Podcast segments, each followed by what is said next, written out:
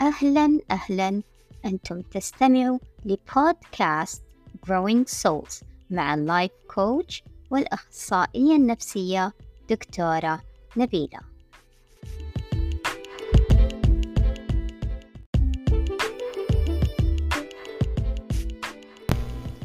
ليش لما ينجح الشخص تلاقيه يواجه صعوبات مع أقرب الناس له؟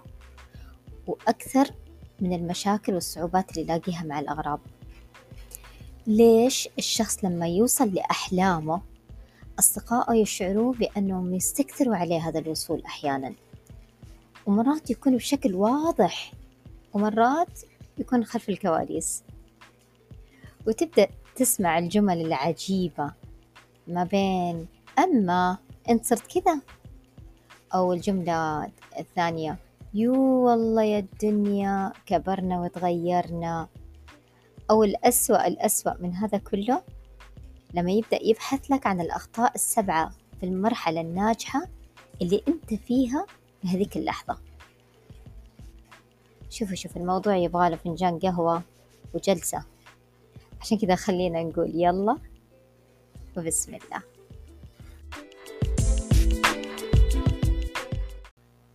والجو كذا مطر ومتغير. جاي على بالي أحكي بودكاست اليوم على شكل قصة. بأبطال أنتوا تحددوا صفاتهم. براحتكم. إيش رأيكم؟ خلينا نقول كان يا مكان كان في اثنين أصدقاء طفولة. من يوم ما عرفوا أنفسهم هم أصدقاء مدرسة أصدقاء حارة أصدقاء أكثر من الأخوان كبروا هذول الصديقين وهم عارفين كل شيء عن بعض. اليوم الحلو واليوم الصعب. ويوم بعد يوم الأصدقاء صاروا يشبهوا بعض. متفقين بكل المشاكل متفقين بكل الأخبار ومتفقين ومتشابهين حتى بالحظوظ أحيانا. ليش؟ لأنهم حقيقة هم اللي قرروا أنهم يكونوا بنفس القارب عشان تدوم صداقتهم. والصداقة هذه البسيطة اللي هم متكيفين عليها. متقاسمين الوجبة الفاخرة والخبز الناشفة. سنوات تعدي. وصار كل واحد فيهم يسعى في هذه الأرض ويبحث عن رزقه. واحد منهم مقتنع أن الإمكانات القليلة كويس ما عنده مشكلة فيها. متأقلم ومتكيف مع الحدود اللي هو رسمها لنفسه. ومكمل سعي لكن مقتنع بكمية الجهد اللي هو لازم يبذلها ومقتنع أن المردود عادي حتى لو كان قليل. بالمقابل الصديق الثاني لا. تلاقيه طموح أكثر طبيعته أنه يحب يستكشف أكثر يحب يجرب أكثر يخاطر يدرس يتعلم ويتطور وينجح. ولما نجح ووصل للي كان نفسه فيه الطبيعي إنه إيش بيسوي؟ بيروح جري يشارك صديقه هذا النجاح وبيشاركه النتيجة. لكن هنا تجي صدمة. صديقه خنقته العبرة.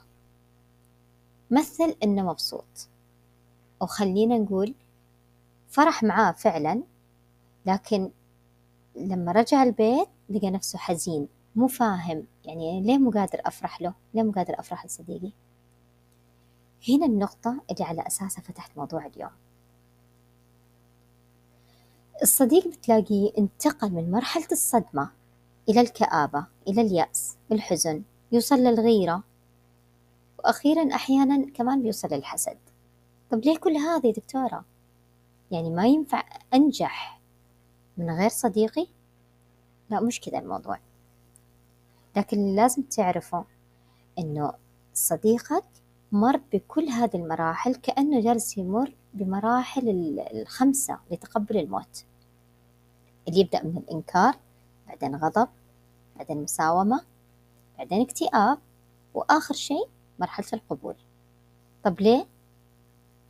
لأنه لمجرد ما أنت نجحت وهو ما زال في مكانه فمعناها انتهت نقاط التشابه بينكم. وهنا يشعر أنه هو فقط صديقه وارتفع عنده عنصر مقاومة التغيير. وتلاقيه مش مستعد يتعامل معك كإنسان ناجح لأنه ما يعرف كيف.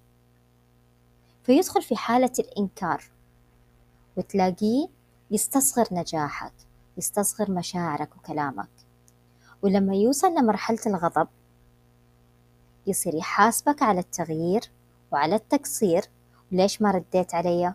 في إيش مشغول عني؟ شوف كم اتصال اتصلت عليك. يعني بتجري في هذا الموضوع ما تخلص. يدخلك بعدها لمرحلة المساومة. حتى ممكن يوصلك لنقطة يا أنا يا هذا الموضوع اللي أنت مشغول فيه عني. لما يشوفك متمسك بخطتك متمسك بنجاحاتك ومسارك يفقد الأمل تلاقيه وصل للاكتئاب. كأن العلاقة ماتت فعلا. يبدأ يلومك. يقولك أنت اللي وصلتنا لهالمرحلة. بعد ما أنت وصلت للي تبغاه تركتني. تغيرت علي. ويبدأ يشتغل على ضميرك. عاد لو أنت محظوظ وهو وصل للتقبل الإيجابي واقتنع بدأ يشوف الأمور من ناحية إيجابية خير وبركة. لكن لو وصل للتقبل السلبي ويبدأ يشوف إنه بما إنك أنت نجحت فحتى أنا بنجح لكن كيف؟ من باب الحسد من باب المقارنة من باب الإزعاج؟ طبعا هنا مشكلة. طيب كيف نقدر إحنا ننقذ هذه العلاقة؟ وننجح بأعمالنا ونحافظ على علاقتنا؟ بسيطة. خططوا للنجاح سوا.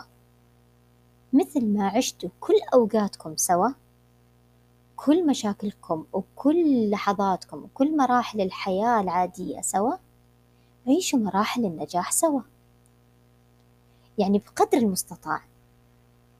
اسحبوا بعض وشدوا بيد بعض وما تتسابقوا. لا تتنافسوا ضد بعض. لا خطط لنفسك ولصديقك وصديقك يخطط لنفسه ويخطط لك. هذه إذا أنتم مرة تبغوا الأمور تكون إنكم اثنينكم مع بعض في في في نفس المسار. واحتفلوا بنجاحاتكم سوا. خذها من باب صاحب الناجح تنجح. صديقك لما انحزن أو أعطى ردة فعل باردة ترى هو فقط عمل كذا لأنه خاف إنه عالمكم المتكامل بغض النظر عن كماله. كان كافي له. لكن العالم هذا بدأ ينهار. لما أنت تغيرت. وغيرت عالمه هذا كمان غيرت عالمه معاه. هو كان متأقلم مع شخصك السابق. لما تغيرت فأنت قتلت صديقه. وهنا بدأ الحداد. مش غلط إنك تنجح. مش غلط إنك تسعى. وتشوف حياتك. لكن أفضل شيء تعمله إنك تستمتع بهذا النجاح مع صديقك الناجح مثلك. لا تحاول تكسب الجميع أثناء صعودك القمة. اللي حولك هم اللي اختاروا إنهم مثلا ينظروا لك بشخصيتك القديمة. هم اللي حطوك في إطار الأخطاء والنواقص اللي كانوا يشوفوها عليك في فترة من فترات حياتك. عشان كذا صعب عليهم يشوفوك تنجح. يعني سبحان الله النفس من الداخل ما تتقبل هذا التغيير. خلاص هم يشوفوك بنظرة معينة وتثبت هذه النظرة. لو بعد سنين يقولك الله يا الدنيا يرحم لما كنت تعمل مدري إيش دائما يشوفوك في هذا الإطار. عشان كذا مو مسؤوليتهم إنهم هم تتغير وجهة نظرهم لكن مسؤوليتك أنت تطلع من هذا الموضوع. آه يعني تزهر تكبر بغض النظر هم إيش النظرة اللي محافظين عليها أو إيش الصورة اللي هم محافظين عليها تجاهك. أوصل وما عليك من أحد. حيجي يوم حتتغير الصورة. ولازم يفهموا إنه كل عقد من أعمارنا إحنا لازم نستمتع فيها. في عمرنا العشرين علاقة العشرين بتجاربنا. في الثلاثين علاقتها بأفكارنا. في الأربعين علاقتها بإنجازنا. وبالخمسين علاقتها بنجاحنا. هذه المراحل إحنا لازم نعيشها. وإذا صديقك بيرفض إنه ينجح معاك واصل طريقك. اسعى للقمة. واطمن صديقك هو اللي قرر حكم الإعدام على علاقتكم. حتى لو حاول يشتغل عليك تأنيب الضمير. قرار حكم الإعدام كان عنده لما هو اختار يتكيف مع حدود حياته البسيطة اللي هو وضعها. لك ولنفسه. شكرا لاستماعكم وأتمنى لي ولكم العلم النافع وصحة نفسية هادئة.